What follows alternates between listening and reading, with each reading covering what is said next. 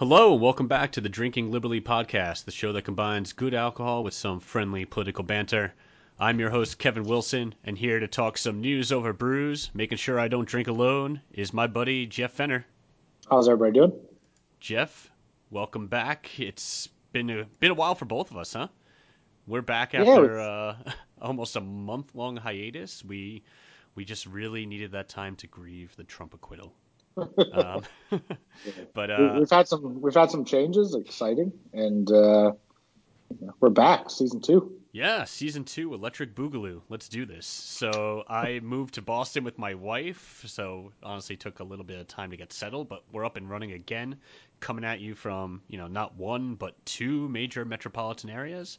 So all that said, it means uh, good stuff on the horizon for the show, and I think we'll need it going into 2020. This is going to be a shit show. Yeah, and I mean, you move you moved for the people. It was nice of you. Uh, you wanted to make sure we were giving a, a, balanced view. It wasn't just the New York metropolitan area that was being represented. You wanted to make sure we had the Northeast covered. And uh, I respect your your uh, what you did here. I respect your sacrifice, and uh, it was for the people. Yeah, it's always for the people. It's the that's all I care about. and, uh, it is, you know, I'm still up in the blue Northeast. I'm in Massachusetts, but I am in a relatively red area right now, as I've come to realize from just talking to the people around me. So yes, you are. Hopefully, we'll get some uh, very good content out of that uh, as we progress, and I make some new friends, and hopefully change some minds, or maybe they'll open up my mind. Um, you know, might see me in a, mag, a MAGA hat come uh, November. and we appreciate everybody uh, hanging in there with us while we took our, a little break. Uh, tried to get things situated, and uh, I think we got it figured out, and we should be coming back at you weekly with the ability to do, you know, a little bit more rapid reactions now, if if need be. Yeah, we've got a brand new remote uh, potting setup, so this can be great. And speaking of, you know, people sticking around, uh, Jeff, I couldn't let us go any further without saying, first and foremost, happy anniversary. We've been doing this happy over a year now. yeah, I got the um, I got a picture sent to me through like one of those what happened last year, and it was uh, me and you in the bar here in Jersey City taking pictures, and it was uh, a couple maybe like a week ago um, when we actually started really talking about this and brainstorming that you know drinking we love and yep. uh, politics we love, maybe more then than we do now, because uh, we were still a little bit bright-eyed and bushy-tailed at that point, and not beaten down by this administration. Um, but that's that idea came together over a beer, and we're here sharing a beer again. Yeah, and super excited about it. Uh, doing this, you know, virtually, remotely, but it's good to good to see your face over over Skype as it is, uh, not that face. So be happy this is a an audio medium and not a visual one, listeners. Uh, But you know, we've been on the air for a year now, and we've had some bumps. But I'm really excited to see what the next year takes us. But before we jump into everything, I just really wanted to say thank you to everyone that tunes in regularly. Uh, those of you that send you feedback, that's invaluable. Those of you that follow us on social media and don't get to listen to us as often as you want. I mean, shame on you, first of all, but I get it. Uh, no, we truly appreciate everyone that takes time out of their very busy day and very busy podcast listening schedules to include us in that. So you've all made this worth it, and we are truly appreciative. So here's to another fantastic year ahead. Yeah, we plan on bringing you guys some great stuff in this next year. It's going to be a, wild ride, hopefully with a great ending um, come November. Uh, but either way, we'll be here to walk you through it, talk you through the the issues and what's going on, and uh, give you our opinions on on where things are moving or we drink ourselves into oblivion come November. So either one, stay tuned. It's it's going to be a good time. So we got another another guest with us right now. We do. Joining us on our third mic, sitting silently and patiently, is our man from the soundboards, Yags. Hey guys, how you doing? That was real sweet. That uh, anniversary message that you guys uh, sent to each other back and forth. That was really really nice. So uh, congrats guys. It's well deserved. But it was maybe you guys will give each other roses too on the next uh, on the Who's next anniversary. Say we did already. uh, you guys just you guys deserve it. Great job, and uh, it's always fun to be on with you guys. Yeah, happy to have you here, man. All right, let's kick off season two then with our very first beer of the season, and that is the Mind Haze from Firestone Walker Brewing Company out of California. Now, this is uh, apropos now that I'm, I guess, a New Englander. It is a New England IPA.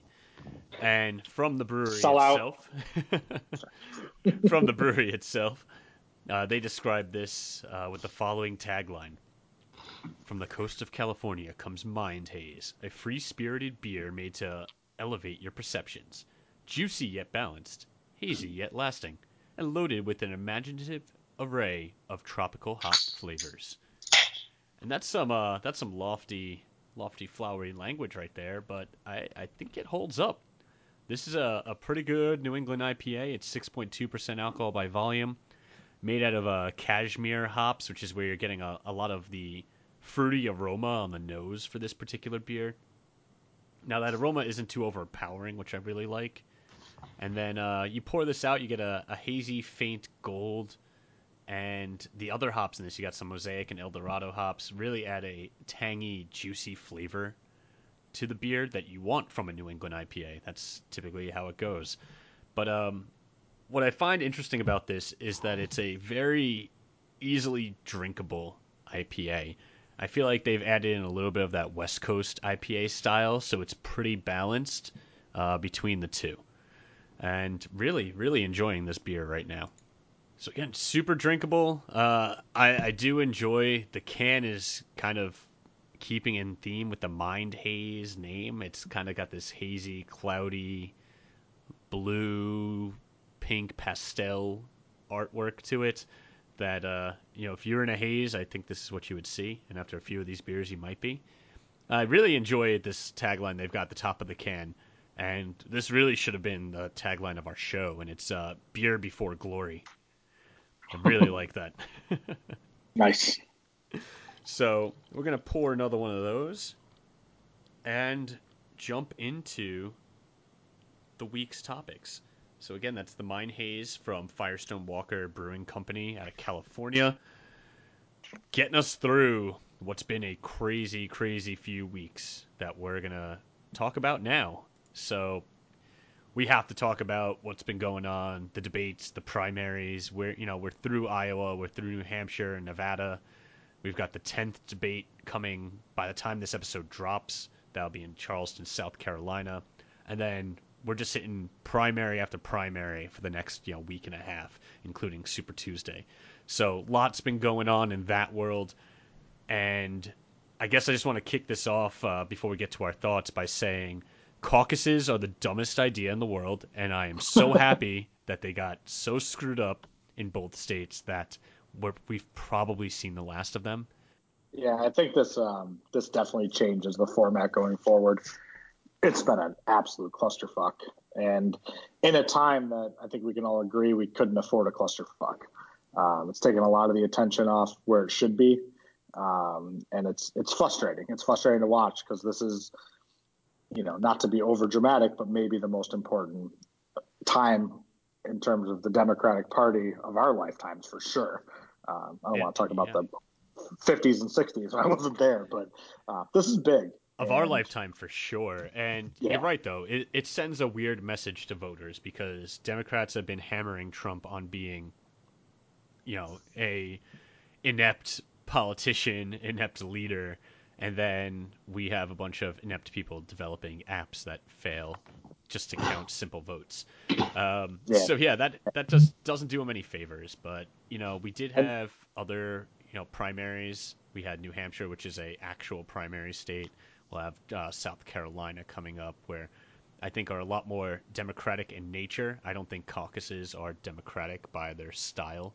It really it Right. leaves out a lot of working people who can't afford to spend hours in an evening standing around a local gym.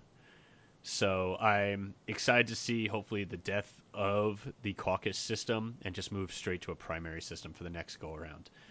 But let's talk about some of the results of these caucuses and primaries. We've got Bernie Sanders kind of emerging as the front runner right now. Won the popular vote in Iowa, um, which still hasn't announced a formal winner. Uh, he was he was trailed by Pete Buttigieg over there.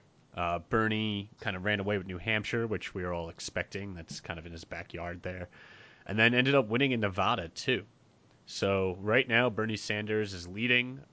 That all said, the delegate count is so close that we're really early, and it's going to be Super Tuesday before we see who the most viable candidate is right now.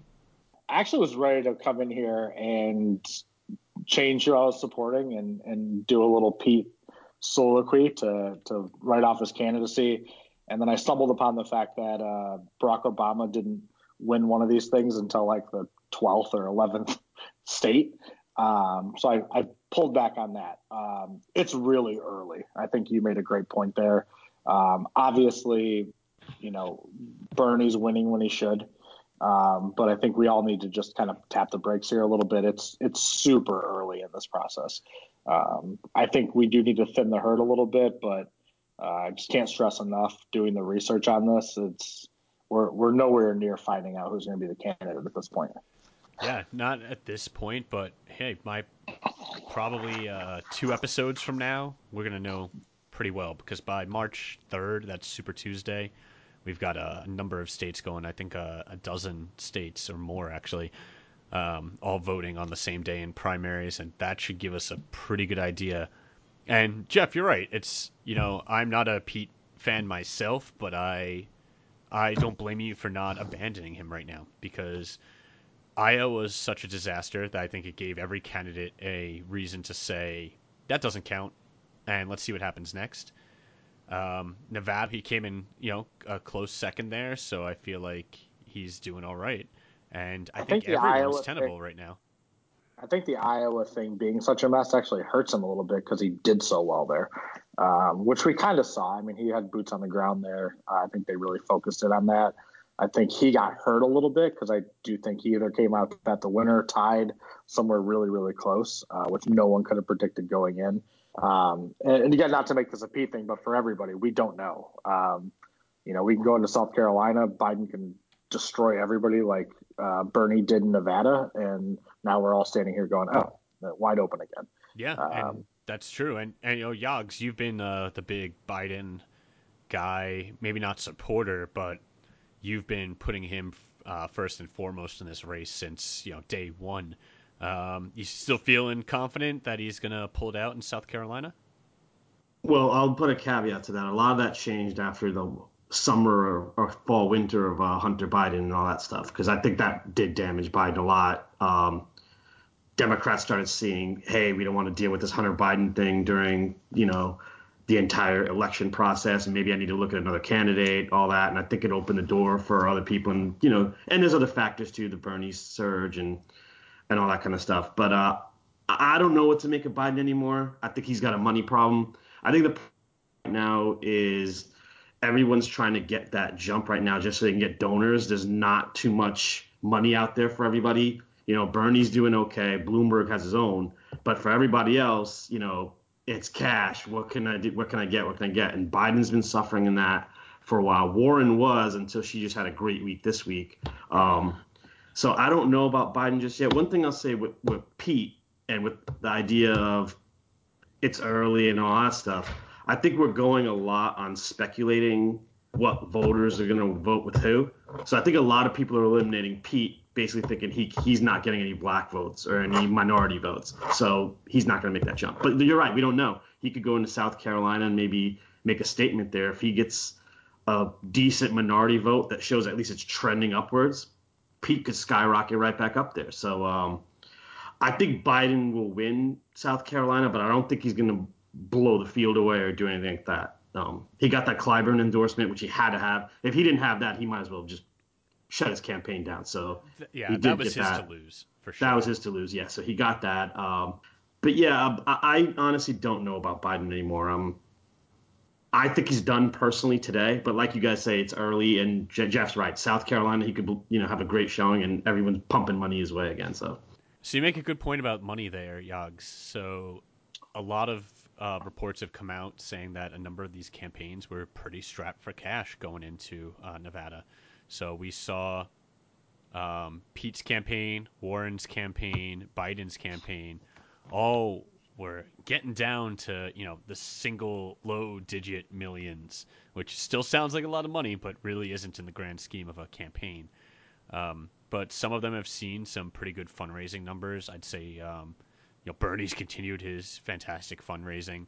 Uh, Warren after the Las Vegas debates saw a huge surge in fundraising. We'll talk about why Massive. that is in uh, in a little bit.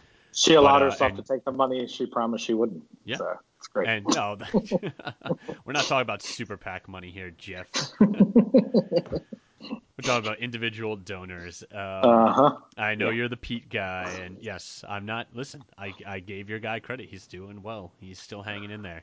Um, I think right now it's going to be a very interesting uh, debate in South Carolina, and more so interesting actual primary later in the week. Can we uh can Yeah. we can we get to the juice of this debate? The the Bloomberg debacle? Yes, let's talk about this. Um, my God. So Mike Bloomberg shows up to his very first Democratic debate, gets on stage with the other frontrunners um, in Las Vegas, and immediately gets eviscerated by Elizabeth Warren in opening statements.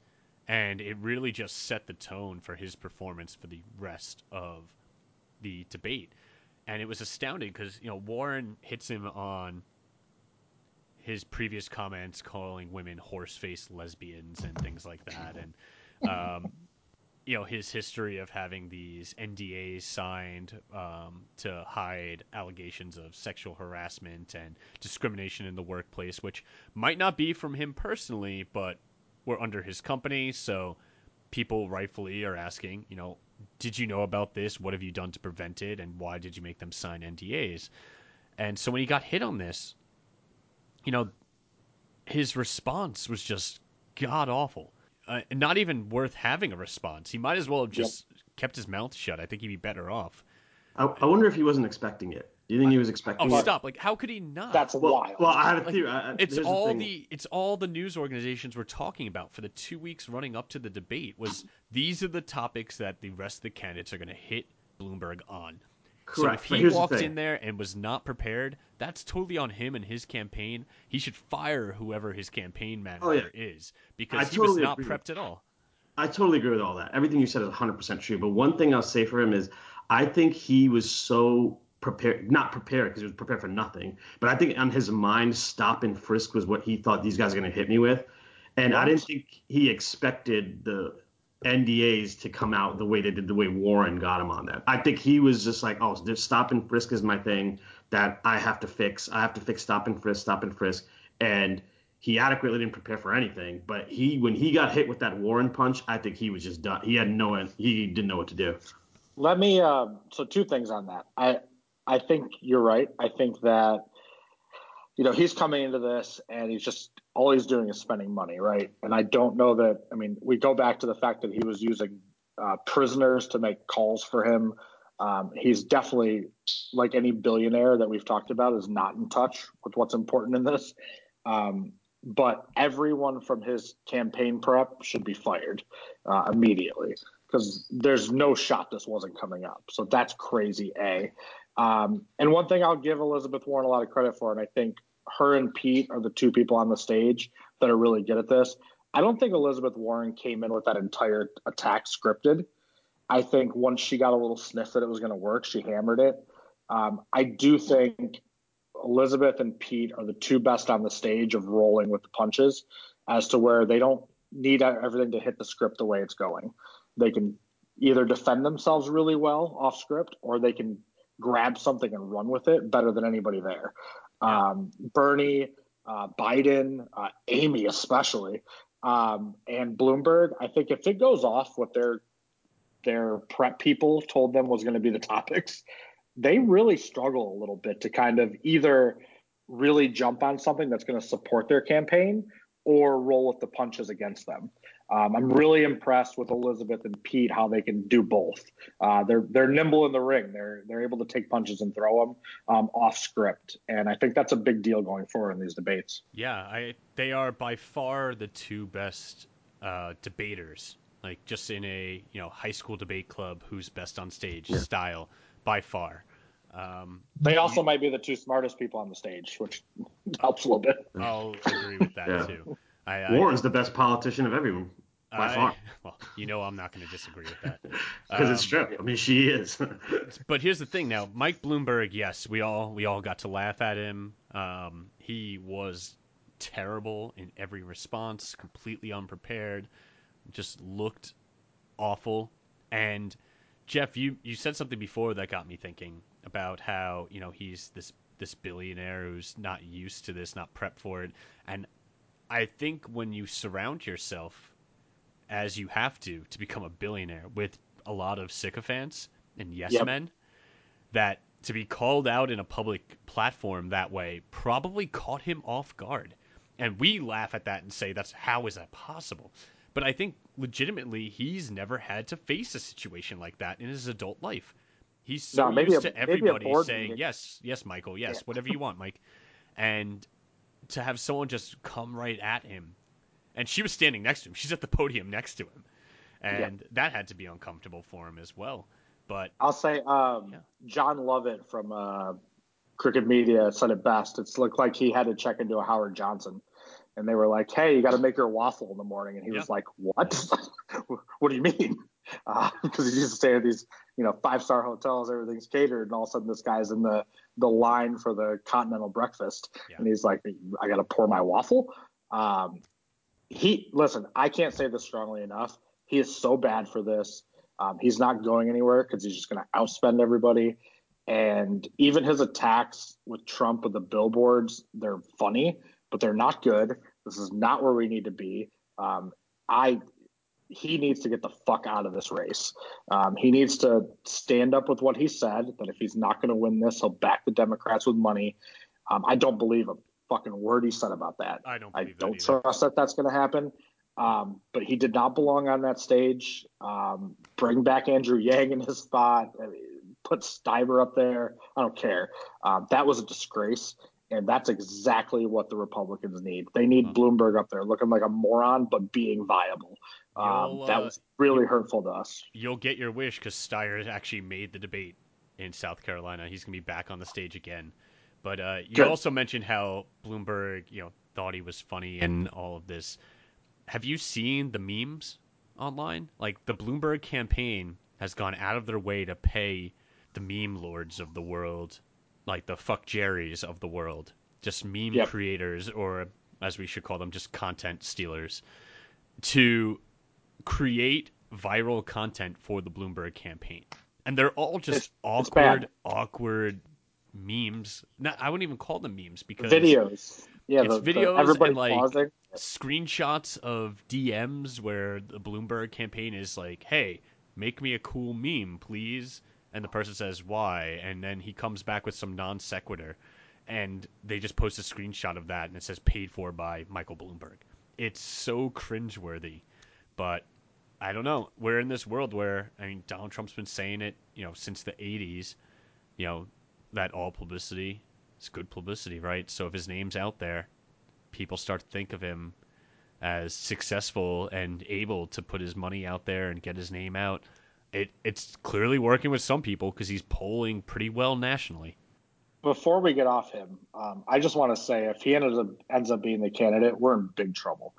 Um, Trump will eviscerate him. Um, Trump, for all his bullshit and everything we hate, he's quick, he's witty. It's a lot of times mumbly and really hard to understand, and maybe allegedly Adderall ridden. But that Bloomberg's not standing on a stage with that guy. Um, it's just not, and Trump will eat him alive.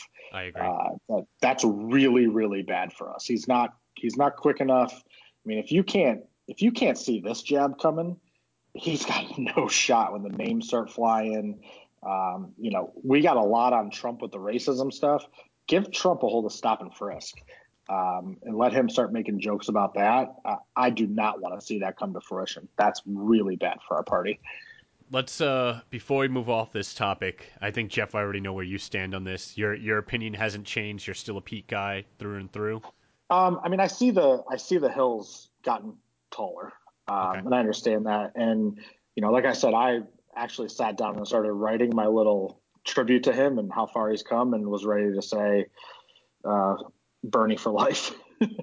um, but then I started doing more research on how early we were, and I'm not quite ready to go there yet. Um, Okay. I do think the hill's really tall. Um, I do think he's number three in this right now, though, and I think the what we've seen so far is, is you know, uh, showing that. Um, I think he's close. He hung with Biden, right behind Biden in Nevada, which actually surprised me. Um, because if you look at where Pete spent his money and focused his efforts, Nevada was not one of those places. He was there, uh, but not to the extent he was in Iowa or New Hampshire. And uh, his showing there was good. Um, so I'm going to hang in there a little bit longer. I do recognize the hill, though. I'm not. I'm not okay. blind to that. Um, but I do think that the others that are in this need to go. Uh, Klobuchar on down. Bye. Uh, yeah. Sorry. Uh, Yags, this has changed your opinion. Who's your front runner right now? I've fallen into the Bernie front runner runner, you know, bandwagon. I just vote, huh? well, I'm not on the. I don't want it. I just think if you're asking me who the front runner is, I I mean, it's Bernie, hundred percent. It's Bernie, yeah, hundred percent. I mean, I'm. I think he's as long as like what Jeff said, as long as these other people are in the race, Bernie's the Bernie's going to be hard to beat, and that's the bottom line. I think um, Bloomberg's got to get out tonight. He won't, obviously. And I hope, like going back to him, I hope Jeff's wrong and he does spend his money. But you know, he does. He at least should do that for putting us through all this shit. Uh, but every everybody at the end of this week, I get it. No one will because everyone's going to go through South Carolina and do all that. But honestly, if people want to beat Bernie, they have to get out after South Carolina. They have to because the vote is just too fractured. It's too split because the people that like Bernie, either they're going to be Bernie or maybe they're going to vote Warren, right? But the other people, they're looking for a moderate that they can support and that think that can that can win, or maybe they have policies that they like. And those are still going to be split. And with you know Biden, people taking a look elsewhere, it's made everybody else get votes. Pete, Biden, Klobuchar. I think Warren does get some moderate votes too. I don't think it's all just liberals voting for Warren. She's a good, great politician. I think she's good at attracting um, different types of voters. But I honestly think this thing's got to get whittled down to the three that Jeff, the three or four that Jeff just talked about. Right, yeah. we're literally at the end of South Carolina. Yeah. How about you, Kevin? So to touch on something Yags just said there about uh, the Biden people, like where they're going to go if if he's no longer a viable candidate, I don't think a lot of them are going to Bernie, right? No, so no. If if electability was their argument for going pro Biden, a lot of them are not going to see a democratic socialist as electable, and the like he's a non-starter just based on that. The interesting thing, guys, would be if if this, let's say everybody you know fizzles out, Biden has a poor showing. If it's Bernie and Warren, who are the two biggest percentage uh, people right now in the polls, right? I, I think Bernie's one and Warren's surged number two. You know, popularity wise. In the latest national poll. Yeah, in the latest national poll. I think there's a lot of people that if they think every other moderate's out, they'd rather Warren than Bernie just because she's not as extreme in their eyes. Yeah, there's some um, calculus there that could lead yeah. to her getting enough delegates. It's going to be yeah. very interesting. That's that's her only path. Each other. Hey, and, Kevin, before you give your front runner, let's discuss the Warren problem real quick.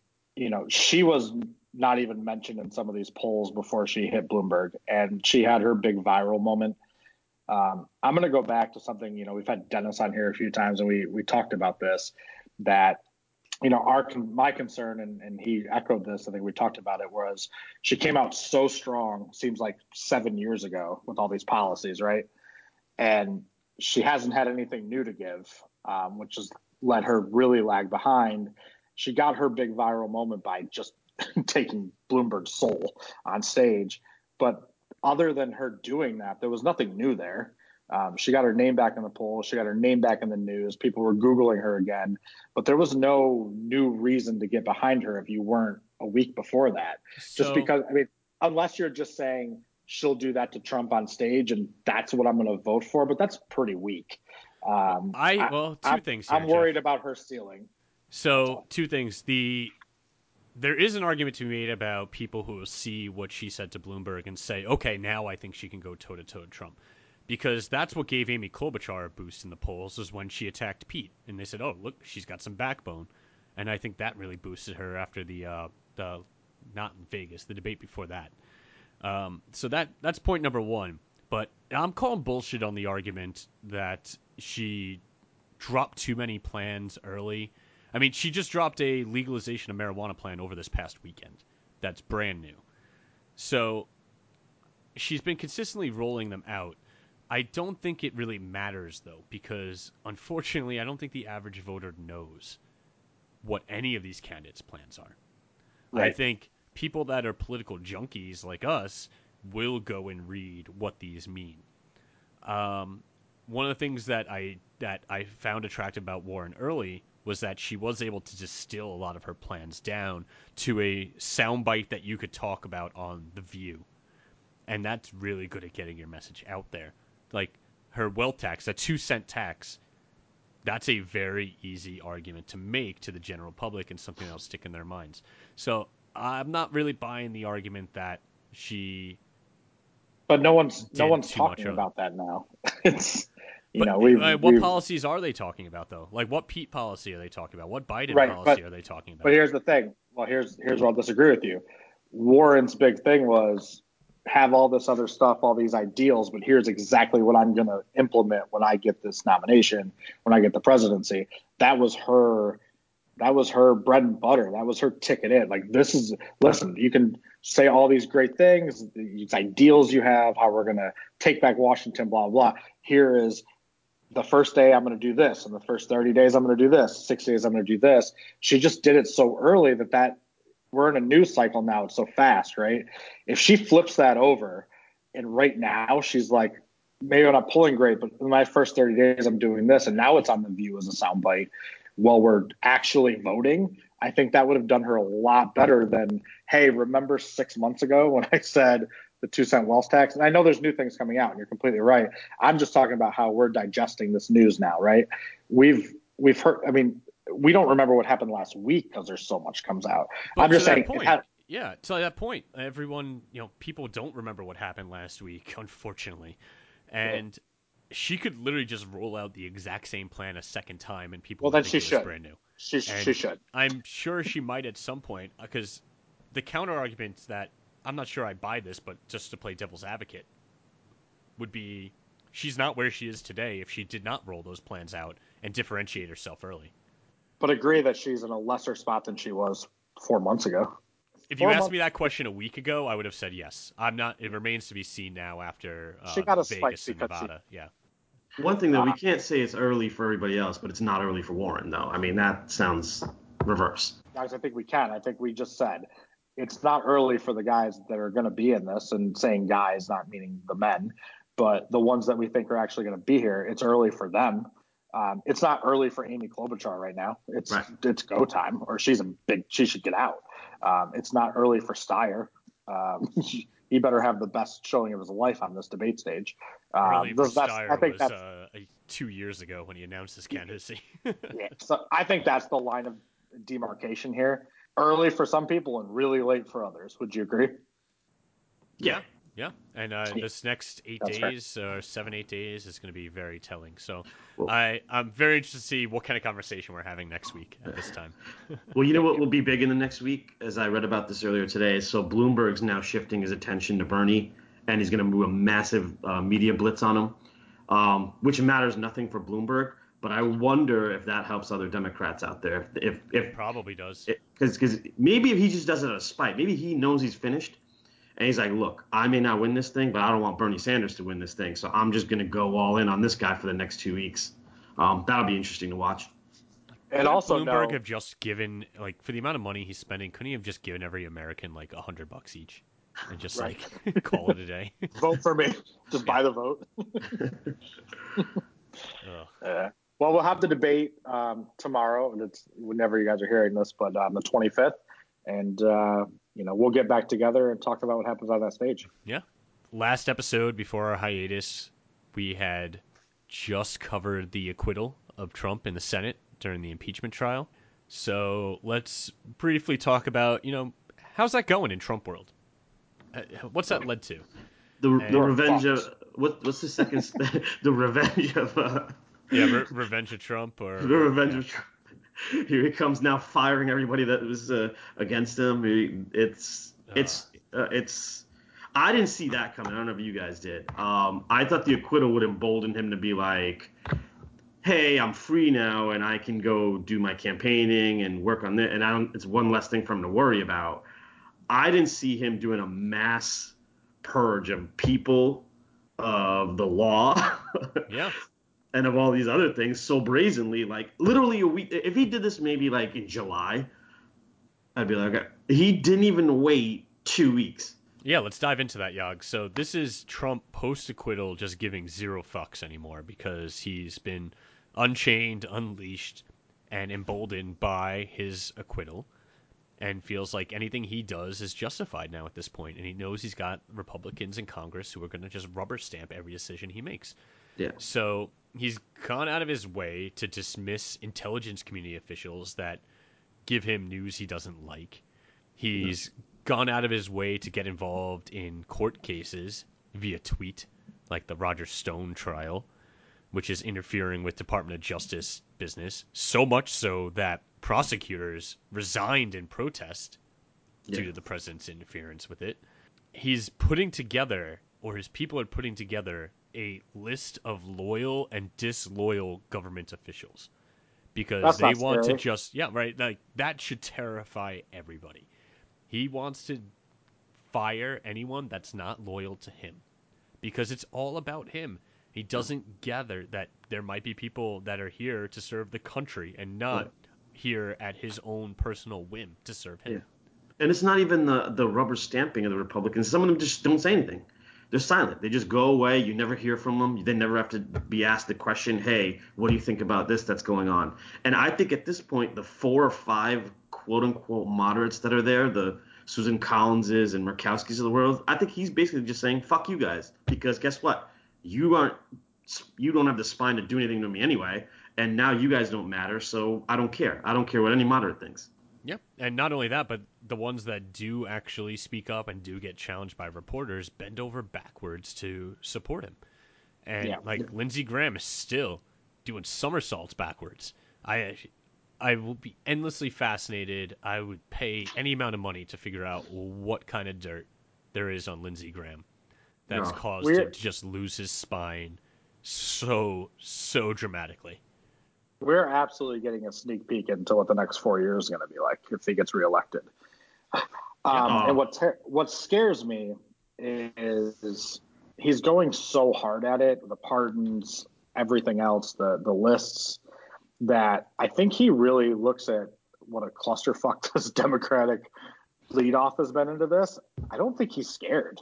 I think he's like, I mean, first of all, we're eating each other alive. The focus, I don't even think there was, well, two questions about him in that entire fucking debate. I mean, everybody's just beating each other to death. And, you know, meanwhile, he's just running unabated, just doing whatever he wants without anybody calling him on it. And if you think it's going to get better in the next four years, if he gets reelected, it's going to get a million times worse. Um, he's literally now, he stopped dipping his toe in the water on just absolute corruption. Now he's like, well, you tried me on it. You had me dead to rights. Nothing got done. So guess what? I'm fucking cannonballing into this shit. And, and Um, no clearer place to see that than the pardons that you just mentioned. I didn't bring those up at the top of this segment. Like he, he issued twelve pardons and um, and commuted some sentences, one of which was for a former Illinois uh, governor who was literally selling a Senate seat to the highest bidder. I'm like Craigslist. And he was just taking bids. Like, hey, you want to be the next one? I get to appoint him because Barack Obama became president, which vacated his Senate seat in Illinois. So the governor gets to fill that until there's a special election. That is the like I how do, how do you explain corruption like beyond that? Like just point to that. That's like case in point. And Trump's like, nah, he's a good guy. Don't worry about it. Just let him go. Anderson Cooper had to actually go out and literally call bullshit on his show. To Yeah. him. He's, he swore. Unbelievable. and people that you know if if if he's on the wrong side of a decision it's something was crooked the jury was crooked the judge was biased or there was some problem Mhm. but if he wins a lawsuit or something like that oh look at you know i was right like vindicated all that i mean i mean there's nothing that happens that he doesn't have an excuse for or that but some of these like you said it, it's dangerous. I mean you're blamed now judges people that are on a jury got blamed for I mean, these are civilians who went in there and did a civic duty, you know, and he's out here and like the thing with the what happened with Blagojevich and Anderson Cooper, he was Cooper mentioned you're talking about prosecutors who are out here defending, you know, the law. They're out here putting people in prison. They're they're, they're chasing criminals. They're doing that. And for you to you know besmirch their character just for your personal, you know, so you want to say, hey, I wasn't guilty. That's straight out of the Trump playbook. You sit there and you besmirch other people's character to make yourself look like you didn't do anything. Yep. Ugh. It's only going to get worse, unfortunately. Oh. And can I ask you guys one quick thing about this whole uh, thing as well? Is one thing that I realize is he fired Vindman, right, who had no reason to be fired, and Yep. didn't even give him the dignity of you know having to leave a certain way, had him escorted out of the White House. This is a this is a former war hero, you know, who took bullets for this country. And was basically testified against Trump in the impeachment trial. For Exactly. That might not recognize the name. Right. But he also fired Vindman's brother, who had nothing to do with this. Vindman's brother is an, is basically just fired for his last name being Vindman and related to the one that does. I mean, Collateral, any, collateral damage, man. yeah. But th- let me ask you guys this: any other time in history, or any how big of a story would that would have like? That would be impeachment worthy right there. Yeah, That'd be a gross abuse of power. Like if if Barack Obama did the same thing, I hate to fall back on that, but I feel like we Oh, have yeah. to every single time one of these things happen.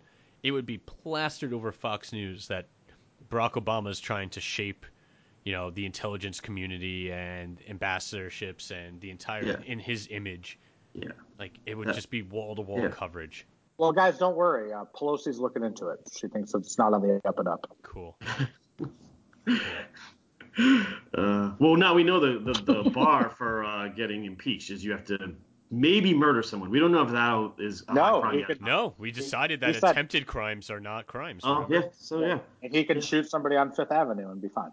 Yeah. He told us the playbook before he even got elected, and it's worked out perfectly. Oh, he's been very clear about who he's been from day one, and he got voted into office in spite of that. Yeah. Well, I think some people didn't believe it, or some people were like, ah, it's just him being him. Yep. But sometimes, you know, they show you who He they can- really are. he cannot get another four years. He will be completely, utterly, truly above the law. There This the will most be no, there will be no limit to what this man can do in those four years.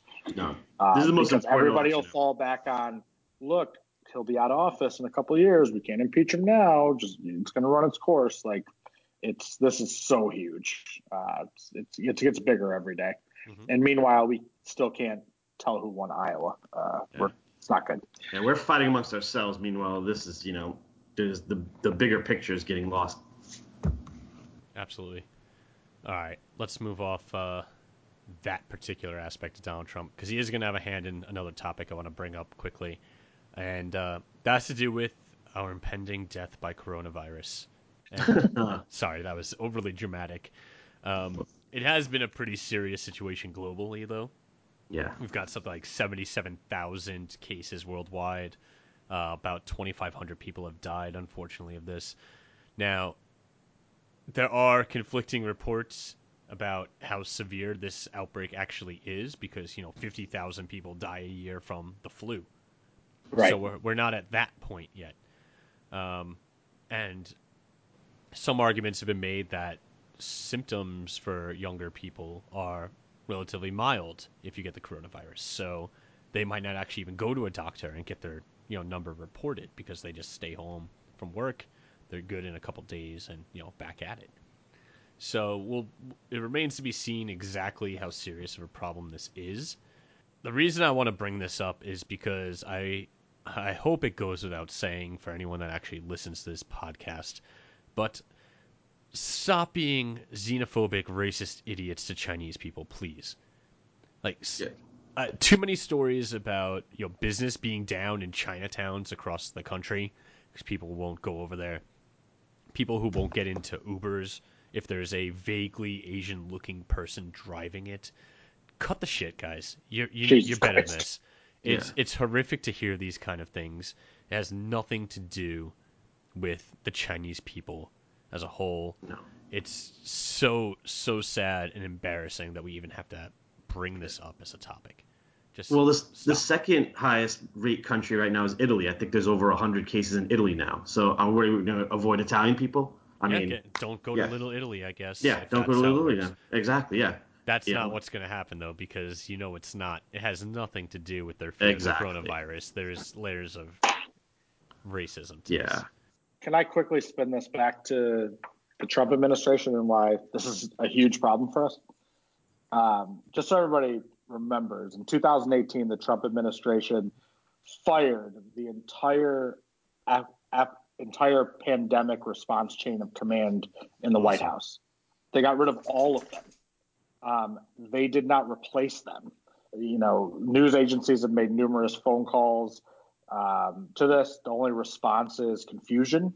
Um, there's no chain of command on pandemic response right now in our government, period. It doesn't exist. There's no one leading it, there's no one in charge, there's no one game planning how to make sure this doesn't come here. Um, that's fucking terrifying. Uh, when I remember one of our first episodes, a year we're a year in, we talked about how many positions were left open in the White House. Remember, we were just like, there's all these cabinet positions, all these places that people need to be placed, and it was just 140 open positions or whatever. Um, he fired all of these people, and no one's replaced them. We do not have a response team for this. Nope. And, just as bad, I'll piggyback on that real quick. Is I read an article today that basically said that Trump has told his advisors and everyone close to him that he didn't want the administration to do or say anything about coronavirus because it would spook the markets. And he's he's worried about an outbreak could hurt his reelection bid. That's what he's thinking about. He's thinking about himself again, the selfish you know prick that he is. But today the Dow dropped a thousand points on coronavirus fears, so he had to say something about it because you know to him as a stock market, all that is is you know he thinks that's the thing. Um, but Jeff just made the best point. He's fired people whose job it is to be keeping us safe. He's done this in other things too, not just like in every different p- parts of government. He's gotten rid of the people that are supposed to be watchdogs, that are supposed to, you know, help, and and basically cut them out. Yeah, and you, Yeah. you bring up the Dow Jones uh, kind of taking a tumble off of coronavirus fears. You know, that is the reasonable expectation and, you know, explanation for why it dropped, unless you're on Fox Business. In Oh, which yeah. case, they, they blame that drop on uh, Bernie Sanders succeeding in Nevada. Oh, Yes. Because, of course, That's they it. did. And and Rush Limbaugh says this is a ploy to take Trump down, the whole virus. Of course it is. How? And that guy is a. The conspiracy Freedom. theories are. My God, we didn't on even get into that. uh, There's But- so much happened. So much happened I'll last tell you- month. we talk about positions being vacated. The entire department part of defense that was in charge of, you know, making sure a 9/11 doesn't happen again. That's all not manned either. Yeah, they got it. Um, yeah, they gutted it because we've taken money from that and repurposed it for uh, a structure along our southern border that's fucking irrelevant Awesome. and um, you know it's it's really scary stuff. This is when it starts to get not like god this guy's so corrupt and he's golfing for a billion dollars. This is when it's scary. That money that's there to really protect us in a real way. Like somebody being there going all right pandemic here's our response. Here's where we're going to put our assets. You know let's make sure we're protected at these entry points and making sure we're screening people and making sure 9-11 doesn't happen again.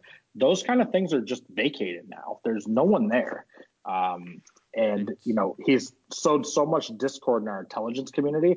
Even if they were there i don't know if it would matter. I don't know if people are listening. Um, it's nuts. And if just looking back, Donald Trump is just so inept and hasn't surrounded himself with anyone that can deal with a situation of this magnitude. And if you look back at the Ebola outbreak, Fox News was constantly criticizing Obama about his responses to it and not taking it seriously enough. And meanwhile, right now we have Donald Trump whose only concern about the coronavirus is that it might hurt his reelection chances. Like go fuck yourself. I'm sorry. And this guy just to I really want to underscore how inept of a president this guy is with some of his own words about the coronavirus. We have twice in the last 2 weeks he has mentioned that when the weather gets warmer, the virus will weaken. He thinks that springtime just like kills off the flu.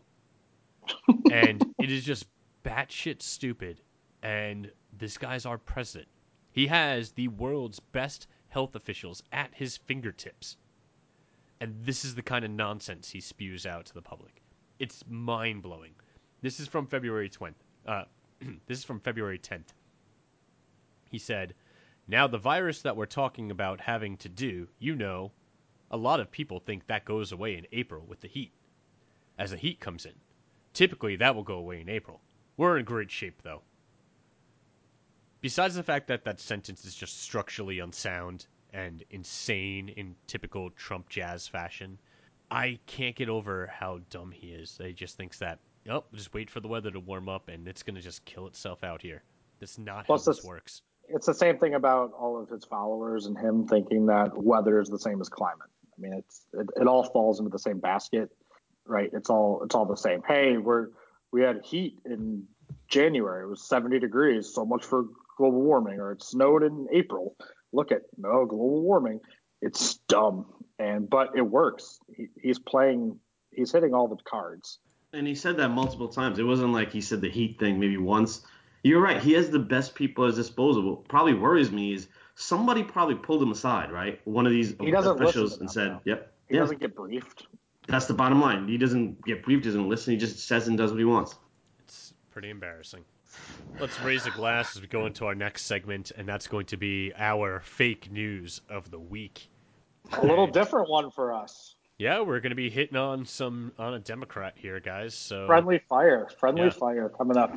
Don't say we never did anything for the conservatives on this show. This week's fake news centers around Joe Biden, and no, it doesn't have anything to do with Hunter in the Ukraine, thankfully. uh, this is a story of Joe's own making that he's told multiple times, uh, where he talks about in the 1970s, I believe 1977 to be exact, on a trip to South Africa to go see Nelson Mandela.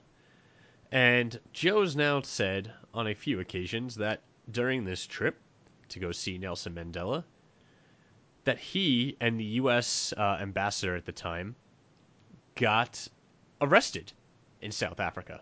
Yeah, that's a very moving like story about the you know the terrors of uh, apartheid and all of that, and you know what happens when you clamp down on free speech. Except we can't find any proof of this happening. and to make it worse, Andrew Young, who is that U.S. official that was on the trip with Joe Biden, says it didn't happen. He said, I didn't get arrested, and I don't believe Joe Biden has either. Now, it's entirely possible this story might be true, but like, then again, Joe Biden doesn't include this in his memoir that he wrote. Yeah, that when he talks about his trip too. You think yeah. that'd be a very noteworthy event to include in your memoir? Yeah, and 2007. I hate to be going all Rush Limbaugh on this, but yeah, this is just this is so fishy to me. Yeah, in 2007, he writes a memoir. Um, includes a lot of details. I haven't read it, so to be fair, um, but in my skimming through it, once this came up, um, he includes a lot of details about that trip. Um, it's not like a quick blurb that's a one paragraph. Hey, let's move on. Um, he's pretty detailed on how important that trip was to him and just the way he thinks. And uh, this is not mentioned, brought up, alluded to um, in the snippets that I read. And again, I don't want to sit here and say that I'm an expert on this memoir. Um, so if something's in there and I'm wrong, please let us know. Um, but it really struck me like you're going to sit there and write a memoir and leave being arrested over a huge situation out of it completely, not even allude to it. Um, and it sucks that earlier Yags kind of came off his Biden defense because I really was interested in his uh, take on this. I'll give you the take. He's played. He was doing what Trump do, does: make up stories. Who cares? Nobody cares anyway. So uh, I care. uh, oh, well, yeah. so, so the ones that care, they can go. as Trump would say, go do whatever you want with that. Uh, well, I'll let you guys know uh, this fact that I went out and I, I bought the Kindle version of that memoir earlier today. So I'll, Look at uh, you. I'll keep you in the loop as I as okay. I finish that. do a dramatic reading for us yes. on. Uh, yeah, if Joe Biden needs Instagram. a narrator, I'll do it. Come at me, Joe. All right, Joe, Joe's done a lot of quirky and weird things in since he announced his candidacy. I'm not gonna lie. I mean, I mean, I think maybe that's what's happening. I think if this was like four months ago when everyone was picking on everything he did, uh, it'd be like a thing. But I think what's happened is he's kind of got that Trump thing going on, and we're like, ah, it's just Joe doing another stupid thing this week, whatever. Joe being Joe. it's just Joe being Joe. I'll tell you, on the not funny side, I think this comes off as he's behind. Um, he's really desperate to prove out that his viability is with the minority vote. And this looks like to me a grab at that. I think it's my path to being elected here is the minority vote, right? He said it. I mean, he's literally said it. Hey, we've done Iowa, we've done New Hampshire. That does not represent the United States. It does not represent our diversity. And everybody that's going for me are in these next, you know, few states. And I think this was, and Kevin Yags, tell me if I'm off here. I think this was a really glad-handed attempt at being like, look at me, I uh, I've been arrested for this cause. I'm I'm on that side, and uh, that's not good. Yeah, I mean that's it's a super cynical take, but doesn't mean it's yeah. I wrong. mean, hey, can't prove it wrong. Hey, it could be. All right, gentlemen, we're getting to the close of our episode, so we want to. We talked about a lot of depressing things today, so we want to bring our listeners up a little bit with some uplifting news, and we've got a few stories for everybody. Number one of which has a lot of negative baggage attached to it, but hopefully this outcome here will bring some closure. And that's why we're including it in our uplifting news portion of the pod. And that is Harvey Weinstein was found guilty on two counts of sexual misconduct. And he's going to face a maximum of 25 years in prison. We haven't seen the sentencing yet, so we kind of tempered the expectations here because he is, again, a super rich white guy but just the fact that he was simply found guilty uh, actually caught me off guard. I was surprised. So I'm going to count this as a win for society and the justice system in general. Yep. He needs to die in jail. Yeah. And he's got charges coming in L.A. as well, so That's he's true. got he's got a lot of. It's not like even if he gets a cheap sentence here, he's not out of the woods. So good. Yep. I know this is labeled uplifting, so I mean it's it's always feels kind of strange to take pleasure in someone else's uh, suffering, but I think it's warranted in this case. If if any of these women got something out of this, um, they're able to sleep a little better at night from what happened to them. Uh, that's uplifting to me. Absolutely. Uh, our next story. This is a really heartwarming one. I saw And this on Twitter, and, and Jeff. Uh, no, nothing to be cynical about this one. No, I'm going to be cynical, and you know where I'm Oh going. God, no. Um, Yeah. Pete Buttigieg had a rally this past weekend during which a young nine-year-old boy came out and said, you know, asked for Pete's advice on how do you come out of the closet? How do you announce you're gay to the world? And it was kind of a, a touching moment that he felt comfortable doing that on the stage. And I think it says a lot about the fact that Pete Buttigieg is as far as he is as a openly gay man in U.S. politics, and I can't take that away from him or you know the the progress that society has made. So I really enjoyed this moment. I know Jeff, you have something cynical to say about this. I I ref- how do I refuse to believe that. I thought it was huge. Um, I thought the way Pete handled it was incredible, and he basically told the kid, like, "I've got nothing to tell you about bravery. The fact that you're standing up here doing this is one of the bravest things I've ever seen." Um, heartwarming moment, incredible for you see all these kids and all these stories, these kids getting bullied for this, and you know, some kids taking their own lives because they're not comfortable. And the you know, this was a great moment that we could see forward, hopefully. Um, you know, it also, you know, not to turn our good news into electability news, um, it terrified me um, watching that. You know, I've lived in South Carolina, um, I've lived in Florida, um, and I've been around people there. And watching this happen just scared me on the conversations that are probably happening around this. Like, look what he's doing to the children, um, and not saying that that's a good thing. It's awful. Um, but we do know some of these states that don't necessarily, um, because of religion or whatever reason, stand behind you know children having this identity, um, you know, coming out in the as gay or whatever. Um, it, it worried me the spin on this and, and some of the places that he needs to do well. Um, you know, and that sucks. It sucks to feel that way immediately, like take a heartwarming moment and then go, shit, Yeah. this is not helping in Alabama. Um, so hopefully you know, people are being more progressive and understanding how big of a deal this is for a lot of nine year olds across the country. Um, I'm a little cynical if that's what's going to come out of this, though. I'm a little nervous about it. I think that cynicism is understandable, but we just got to keep chipping away little by little at it. Yeah. And then uh, next on our list of uplifting news, frequent flyer of our uplifting news section is former President Jimmy Carter. I feel like I include him here a lot. Jimmy. Uh, I think we maybe didn't know how good we had it. Uh, but Jimmy Carter, at his farm, has put solar panels all across it at this point. Uh, he's become big into environmentalism in his older age, and now it powers half of his hometown, which I think is a pretty awesome thing for him to be doing. So I want to give a shout out again to Jimmy Carter for being one of the good ones out there. Uh, he's probably we had other house. presidents that want to do stuff like this. He's probably building a house for Habitat for Humanity as we speak. Guy's amazing. Yeah, absolutely. Uh, and the last bullet point I'm going to throw in here, just because I thought this was fun. It's not political at all, but I wanted to include this. That uh, a story from Carolina. Uh, so we had David Ayres.